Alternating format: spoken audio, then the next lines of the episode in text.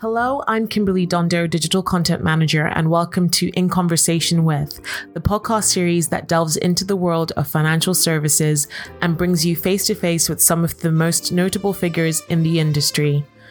Listen as we discuss topics that are currently facing the industry and hear from visionary CEOs to disruptive innovators as we bring you a diverse array of voices and perspectives. We'll explore the challenges they faced, the lessons they've learned, and the insights they have to share about the ever evolving landscape of financial services. Hello and welcome to In Conversation with. I'm Kimberley Dondo, and in today's episode, I'm joined by Alastair Black, Head of Savings Policy at abrdn. Thank you for joining me today, Alastair. Oh, thank, thank, thank you for, for having us, Kimberley. Um, so, if you could give us a bit of background into yourself and how you got started at um, in financial services. Uh, okay, so yeah, Alastair Black, head of savings policy. Um, oh, how did I get started in financial services? So, right, uh, I, I, guess I've been in financial services my entire career. Mm-hmm. Um, I, I did maths and statistics at university and went uh, into financial services to do uh, to do actuarial work. Um, but then throughout my career, I kind of got really interested in what the services we were providing as financial service providers. And so I moved much more into kind of proposition, marketing, policy, and the career, my career has just moved quite far away from the actuarial side of things, mm-hmm. much more into trying to understand what are, at a simplest level, you know, what are the financial services that people need and how can we how can we deliver them effectively? And then mm-hmm. over time, that then moved into recognizing that the regulation, that the kind of government regulation was a big driver of that. So I got mm-hmm. more and more involved in the policy side. So uh, my career has probably moved throughout, uh, kind of closer and closer to um, kind of how do we deliver good good customer outcomes in the in mm. the context of we're about to talk about consumer duty how do you mm-hmm. deliver good customer outcomes? You know, what does good look like? But also, how does government policy, how does government policy interact effectively with that? Mm-hmm. Okay, sounds very interesting, um, and also very helpful, especially to you know our audience of advisors. Um, so, as you said, um, you at abrdn have done quite a bit of extensive research into um, the outcomes or how advisors are dealing with the consumer duty six months on. Um, so, can you share um, insights from the research commissioned um, on the experience of financial advisors six months after the implementation of consumer duty? Uh, yes, it might be worth me briefly touching on why this is so important to us at abrdn and also why it's really why it really matters to me, why why I'm interested. Yeah. Uh, so in terms of me commenting, so the bit of uh, abrdn that, that I work in is the advisor platform business. Um, and our, um, I guess our entire ethos as a delivery, as a, as a provider of platform services to advisors is supporting them to effectively deliver their, their service to their clients because mm-hmm. ultimately the success of the advisors that use our platform will drive our success as well. So we're inextricably interlinked. And um, because because of my role working closely with the government and having an eye on change, we anticipated even before consumer duty came in that this was going to have quite a big effect on, mm-hmm. on advisors, both directly and and indirectly um, and did quite a lot of work in the run up to the implementation of consumer duty as of as of the end of July last year, in terms of trying to understand what the impact would be on advisors and trying to help them implement implement this effectively. So it mm-hmm. seemed quite um, it seemed like an opportune moment to kind of take stock after uh, yeah. six months after the after the implementation to go actually there was a whole run up of getting stuff implemented at the end of July, but since then, um, financial services generally have been trying to work out how do we embed consumer duty. So consumer duty was very much uh, a kind of implementation program. It was about raising standards across all parts of financial services mm-hmm. in order to ensure that people were held to that higher standard to deliver good customer outcomes. and I was really interested to understand where advisors' heads were in terms of actually how the last six months had gone and things were starting to embed. And actually, as a result of the last six months, where you know where were advisors prioritizing efforts, and actually where where would they value more more support and, and help from the industry, so industry providers like ourselves, but also from um, from from the FCA. Um, and in that context, I guess the first question that we asked in the research was asking advisor firms the four outcomes within consumer duty. So mm-hmm. that's the uh, products and services, place and value, consumer understanding, and consumer support. Um, which of you know which of these were they most focused on? Which of these which of these were they prioritizing in terms of enhancing processes and controls? And and saw as being a key area that they wanted to raise the standards, going back to the um, the FCA intent within their firm based on based on their services.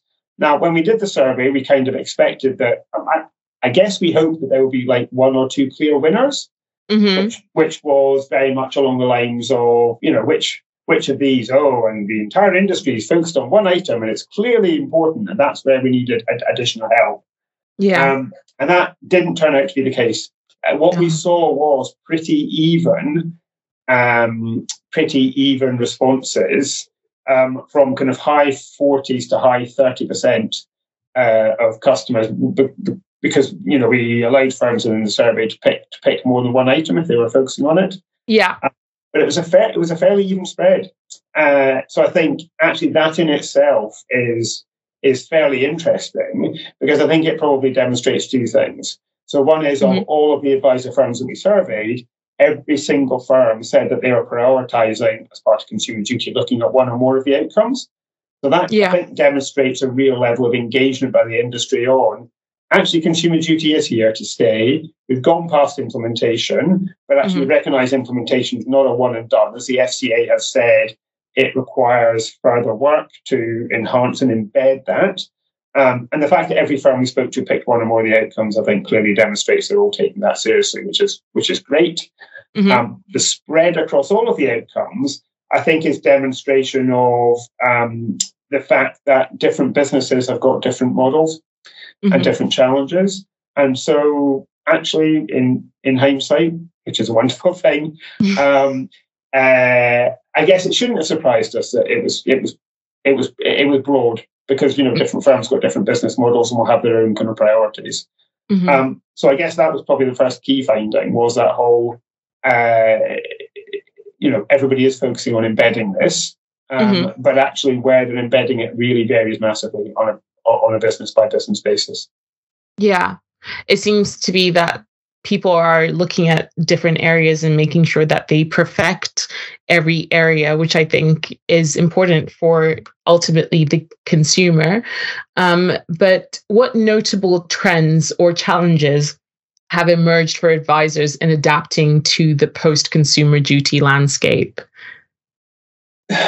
So, uh, based a little bit on the research, a little bit on insights from speaking to firms, I would say that certainly our expectation and understanding, given we deal with advisors all the time, is that they were really well placed when consumer duty came in. Because yeah. at the heart of at the heart of consumer duty is delivering good customer outcomes. And mm-hmm. the entire purpose of the financial planning advice service is to identify what is the you know what is the right personal outcome for each of their clients and, and help them deliver those outcomes. So actually at the heart of the entire advice service is delivering good customer outcomes. But uh, what the FCA was looking for was a raising in standards. And mm-hmm. certainly our expectation and what and what has come out a bit in the research is that the key focus has been on um, I guess evidencing that and yeah. mo- and monitoring it. So it's about it's not about are they delivering good customer outcomes. Mm-hmm. It's about taking that step back and thinking, how do I review my processes and controls and tighten things up? Now, the FCA also talks about prioritization, which is really important. Mm-hmm. Um, and they t- and uh, and they talk about um, kind of materiality uh, in the context of many advice firms can be quite small and not yeah. have the um, and not have the capacity to be to be carrying out the same level of detail as a larger firm. So prioritization and proportionality are really important. But I think where we've seen the majority of firms focus is really that looking at which are the key processes that matter the most in mm-hmm. terms of ensuring that their clients get the best outcome to ensure a consistency approach and then monitor that people are getting the are getting the best. Mm-hmm. So it's about checking key processes are in place, ensuring that they're being applied consistently, and then identifying um, and then identifying core MI that can be used to chat, track to check that. Um, so I've heard uh, I've heard other commentators talk about um, actually the FCA have the FCA consumer duty is not about saying we are delivering good customer outcomes, but it's a bit like um, if I can use this analogy, given I did do maths at university, yeah. it's a bit like a maths exam, which is you've got to show you're working, you've got to show how you got there, mm-hmm. because mm-hmm. even if you get it wrong, as long as you've shown you're working and demonstrated you've tried, yeah, you're more likely to pick up your mistake and do the right thing. So yeah. very much it was around putting some, you know, reviewing key processes, controls, governance, putting that in place. But importantly, not to the nth degree because of the proportionality. The FCA is just saying, have a look at it, work out what are your key processes and put some controls in there. So don't try and do everything at once. Try mm-hmm. and work out what are the most important things to do and kind of tighten them up. Yeah. I have to say, um, after you said that analogy, I would maths was not my strongest um, subject. Um, I was more uh, a scientist, um, not the physics kind. Uh, but um, yeah, but I did find, you know, when you do the when you do the actual formula and you tr- try and work it out, then you can backtrack and go back and see. Oh, this is where I put in the wrong part or something like that and revisit and make that right. And also it helps uh, the examiner see your thinking and potentially you might get something out of that. But yeah i think it's just a way of keeping those checks and balances. So that makes sense to me. Um, but as could i yeah. add could i could i add a, a few things? So as part of that we we asked we asked uh, we asked the advisor firms that we surveyed what um, what MI they they were gathering. So you know which which things were they focusing on tightening up the controls and gathering. Yeah. And again, that was really broad in terms of the different areas. It goes back to the point I made before about different businesses, different priorities. Yeah. But there were a few there were a few things that came out which I thought were quite interesting. So in in the long list of things, um, so quite high to the top in terms of the number of people that mentioned it was both reviewing platform financial strength and service standards. So we're really clear, well, platform or indeed any service provider, um, we're really clear that an advisor service is very dependent on the platforms and service providers that provide, you know, provide services to them. Mm-hmm. What we found slightly interesting was there was actually a slightly higher number of advisors picked financial strength than service standards because we know right. service standards really matter. Mm-hmm. Um, but uh, I would conjecture that one of the reasons why they picked why they picked financial strength might be because financial strength kind of underpins that continuity of good service. Whereas yeah. you know, service at an individual point in time is not enough by itself. There's that combination of we need good service, but we need to know it's going to continue into the future. Mm-hmm. Um, then there was another area which was mentioned, which I think was really I was really delighted to see, which was staff surveys. So, as in the uh, the advisor staff themselves, and that's maybe not immediately obvious in terms of gathering MI to demonstrate embedding good customer outcomes, but cultures, the culture of a firm. The FCA have talked about the culture of the firm matters, as the entire culture of the firm should be focusing on good customer outcomes. Mm-hmm. So, carrying out staff surveys to ensure that consistency of view and positivity towards the delivery of those services, I think is a really good evidence point to check monitor that the that the whole culture of the organisation is is effective towards delivering consumer duty. So uh, mm-hmm. uh, again, those that staff survey was really kind of delighted to um, see that one called out as well. Yeah, yeah, definitely. And as the industry evolves, uh, what should advisors be doing to enhance their client interactions and meet the consumer duty requirements effectively? Oh, blimey, that's that's an interesting one. Um, yeah. I think so. I think that's down to individual firms, and I think what's clear to us is that actually the entire the entire advice industry is pretty much built up built on developing strong client relationships and delivering those personal outcomes. Mm-hmm. Um, so in that sense, I would have said probably the it goes back to what I said before, which is um, just ensuring that the process is there so that all your clients get that consistent good outcome. So something about mm-hmm. monitoring, something about monitor. So probably two things. So one is about monitoring, ensuring consistency of process to make sure everybody gets a good outcome. Mm-hmm. Another useful area in terms of client relationships might be to focus on potentially vulnerable clients. So it's another key focus that the FCA called out in Consumer Duty, which is recognizing that some clients need extra help and need a bit of an adaptation to service to ensure that they get a good outcome, particularly where they've got where they've got potential vulnerabilities. So uh, I guess ensure consistency of approach, but also trying to identify those clients that are more at risk of not getting a good outcome so you can give them a bit of extra support. So whole really linked to that kind of vulnerability theme. Mm-hmm, mm-hmm. Yeah. And um, based on the, your discussions with advisor firms, are there any interesting anecdotes or noteworthy strategies that have emerged in response to the consumer duty? Um, so early days, uh, mm-hmm. I would say the key thing that I think most advice firms, and certainly we'd be interested in seeing as well, is a kind of dear um, an FCA dear CEO letter aimed at the at the yes. Yeah. We haven't we haven't really had that yet. There's been seems to be an FCA CEO letters to every other section of financial services industry, and I think that maybe gives it that maybe gives some insight in terms of where the FCA's head are. Mm-hmm. Um, but anecdotally, I probably uh, I'd maybe call out a couple of things which I think mm-hmm. I find quite interesting. Um, so the first one is there's a number of firms that we've spoken to um, who are um, have recognised that as a result of trying to put this increased governance in place around the financial planning advice service, mm-hmm. they're also recognizing they have to do the same around their investment plan. So if they manage their own centralized investment proposition um, in terms of designing the portfolio and managing that on an ongoing basis, they've recognized mm-hmm. almost doubles their work with regard to that kind of documentation of governance. And it's mm-hmm. really called out to them the fact that they are they're potentially carrying extra risk and extra work in terms of managing the managing an investment advice service alongside a financial planning advice service. Um, I'm starting to see an acceleration. I'm not sure we've seen a wholesale move yet of advice firms that weren't planning on outsourcing their CIP, mm-hmm. where they were thinking about doing it anyway.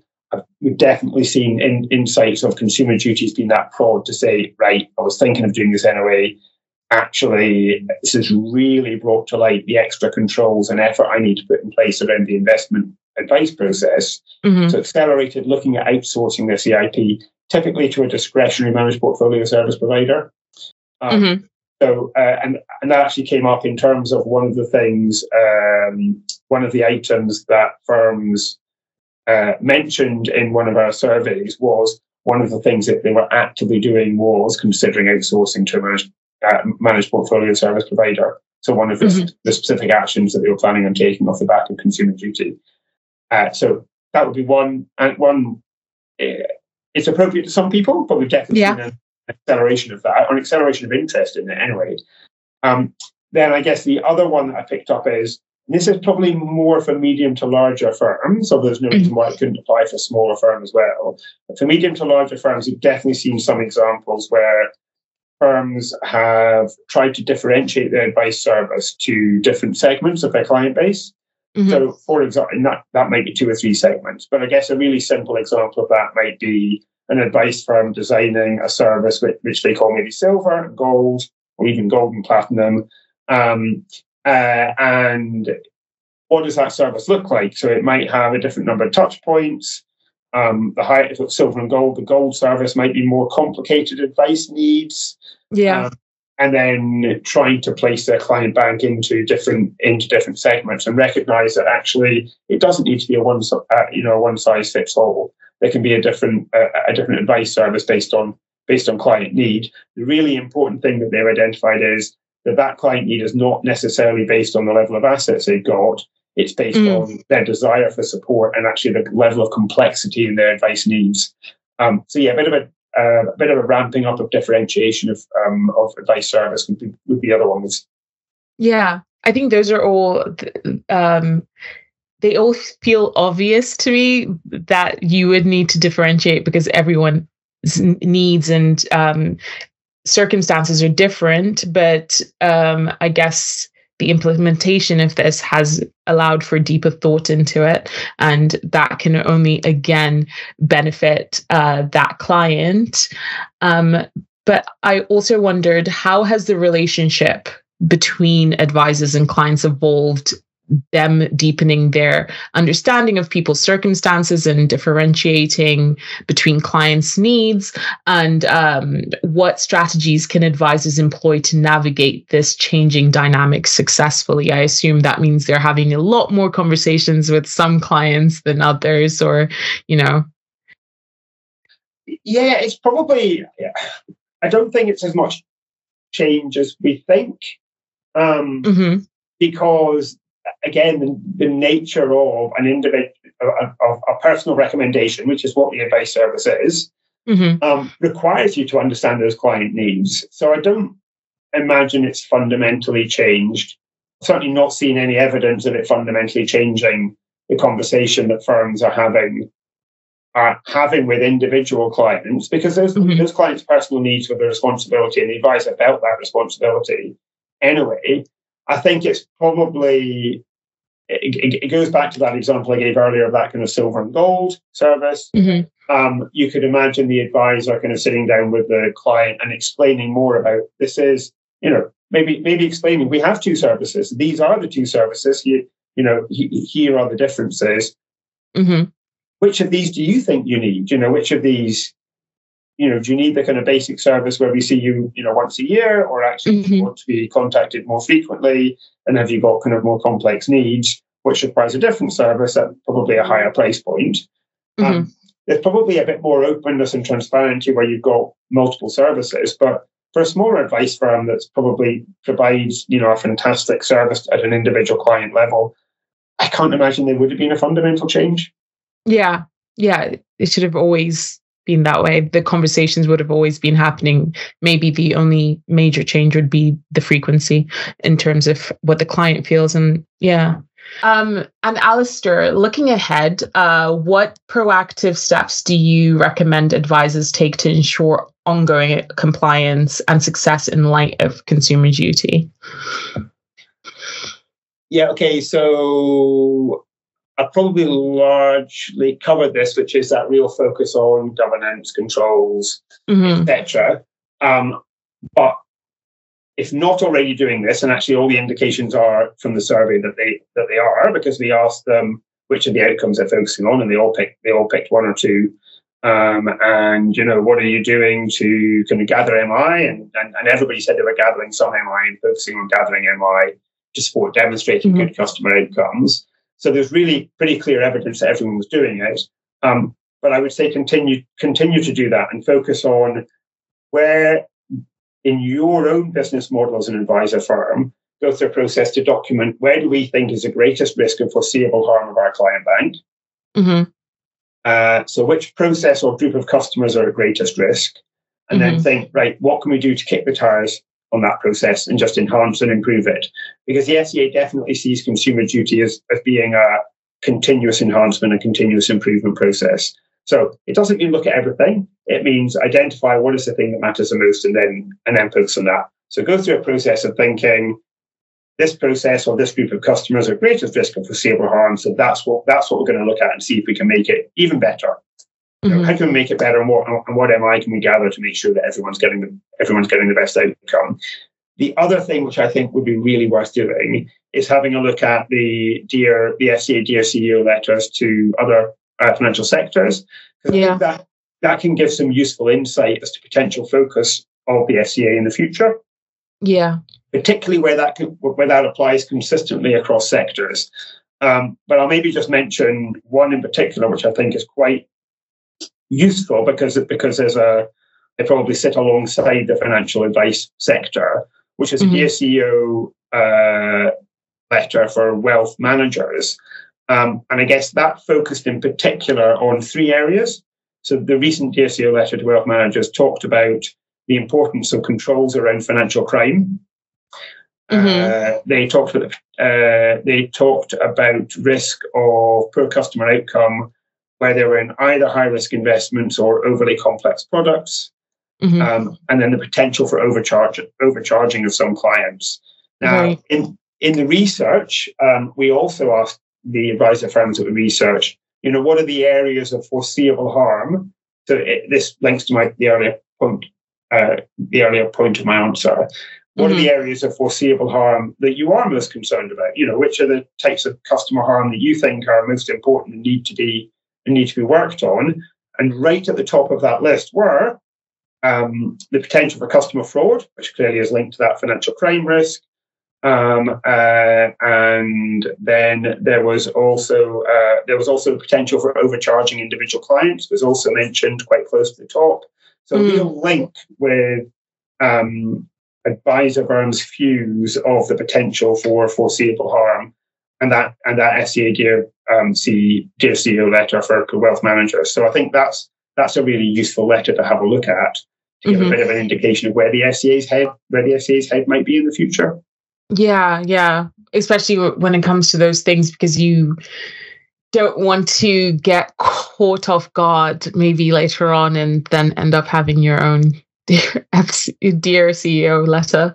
Um, but also, in your opinion, what broader impacts has uh, consumer duty had on the financial advisory landscape? I know we've covered quite a few points, but are there any additional points you wanted to make as well? Uh, yeah, definitely. And actually, I'll, I'll I'll link to the last question of our survey here as well in a in a minute because it's kind of. Mm-hmm. Um, so, I talked earlier about the reliance that advice firms have on um, on the providers of services which they use. Yeah, I think for advice firms for their clients, my my hope and expectation, and I expect advisors' hope and expectation is that consumer duty will see a lifting of standards across all parts of financial services. Mm. That's got to have a positive impact on them. So, where a financial advice firm um, is relying on platform providers, long term savings providers, discretionary managers, you know, investment houses, uh, I mean, whoever, if they see an improvement in standards at those firms, that's got to have a positive knock on impact on their ability to deliver an effective service for their clients as well. So, I would say mm-hmm the, this is still embedding across all parts of the industry, but I hope that advisors are starting to see some changes start to come in from improvements in standards throughout the entire industry. I think mm-hmm. the notable point here is that certainly when we speak to advisors, um, one of the common complaints we get uh, is around service standards and communications, in particularly from legacy product providers. Mm-hmm. of course, legacy product providers haven't yet in, haven't yet implemented consumer duty. Mm-hmm. They didn't need to implement consumer duty on their legacy products until the end of July this year. So right. one of the questions, so I think some of that will still some of that will still need to come through, and hopefully ad- ad- advisors will have a lot of help in those in those outside cases that use up an awful lot of time, and I know they get extremely frustrated with. Um, mm-hmm. But you know, we asked so we asked advisor firms, what are you um, what are you doing? What are you planning in advance of that coming in? Uh, do you have, you know, effectively, do you have uh, clients who are invested with, the, with these legacy product providers, and uh, and actually, what are you doing on that? And we asked and we asked a range of questions, um, mm-hmm. but interestingly, of our sample source, and, and we allowed them to tick more than one answer within the survey, but twelve percent of those surveyed said it basically uh, they weren't they didn't need to do anything and 13% mm-hmm. said that they didn't have any clients affected. And there's probably an overlap of that. So that would imply mm-hmm. that the vast majority of advice firms that we surveyed um, do have clients that are in that kind of position. Um, and they're either waiting for the provider to do something or taking proactive action to reach out to those providers and asking them what their plans are with regard to consumer duty. So I think there's been a real focus on what consumer duty was implemented last year um, and we're coming up to the six months anniversary of that. But we're also coming mm-hmm. up to the six months anniversary in advance of the legacy the legacy product providers having to implement this as well. So um, yeah, I think there's definitely a hope and expectation from advisors that things things will start to improve after that date. Yeah, yeah, definitely. And finally, I wanted to know um, if there are any spe- specific challenges or opportunities that advisors should anticipate as regulatory expectations continue to evolve, and if you had any further findings you wanted to add. So I don't I don't think directly linked to consumer duty, but there's probably there's probably an overarching piece here, um, which uh, which relates to what type of client what type of client do I think the FCA is focused on from right. a perspective, um, and and actually what what that might mean what that might mean for uh, advice firms. And there's a couple of things. Uh, there's a couple of items which are ongoing from the FCA at the moment, which I think potentially gives a give insight here. So the FCA and Treasury announced uh, or published a policy paper, discussion paper back last year about the advice guidance boundary, mm-hmm. looking at the ability for product providers to do what's called targeted support, which is, for want of a better word, a bit of you know, kind of personalized guidance. So it's still guidance, but you can use some client personal data to try and help nudge them to a better outcome. And they've mm-hmm. also looked at introducing a new form of simplified advice. Um, now, the interesting piece within the policy paper is they are suggesting that simplified advice is only suitable for those people in accumulation who are saving, mm-hmm. not in not in retirement, because uh, they believe that people need because of the level of complexity of people of, of advice needs in retirement or in uh, decumulation, mm-hmm. um, and they think that people need full holistic advice. That simplified advice won't cut it. Um, so I think that's that's one interesting point to note is the FCA's focus on how complex people's needs and their potential increased vulnerability, if I can refer back to my earlier comments, of those mm-hmm. people in the in the at retirement and post kind of retirement advice space, which of course is where advisors have absolutely focused because that is where things get more complex and people need more help and therefore more advice. Uh, and has led to a whole kind of boom of advice in that space. The other thing ongoing is um, the FCA uh, obviously initiated a review of retirement income advice in February last year. We're still awaiting the outcome of that. Um, mm-hmm. I wouldn't be at all surprised if the dear um, dear CEO letter to financial advice firms made made reference to both consumer duty and retirement income advice. So retirement income yes. advice is is complex. The FCA recognises mm. it's complex, and mm-hmm. they're doing a review of how of how that pans out. I would mm-hmm. be surprised if that was an area that uh, the area that the FCA focused on, um, mm. and, and, therefore that um, which I'm sure advisors are, uh, and yes. therefore an area that advisors might want to focus on too.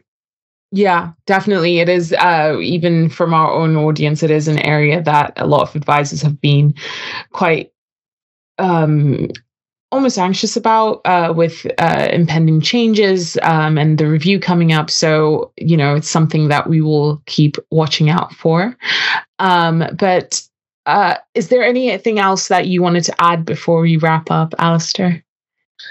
No, I think I've covered. I've covered everything that I wanted to do for my survey. Um, mm-hmm. yeah, overarching, look, real evidence that I think two kind of key points is real evidence of advice firms taking this seriously and and and uh, taking action. Uh, I was really delighted to see the range of MI that mm. advisors mm. are focusing on um, either looking at or, or enhancing, which is mm-hmm. exactly what the FCA want. What the FCA want is is that kind of showing your working piece.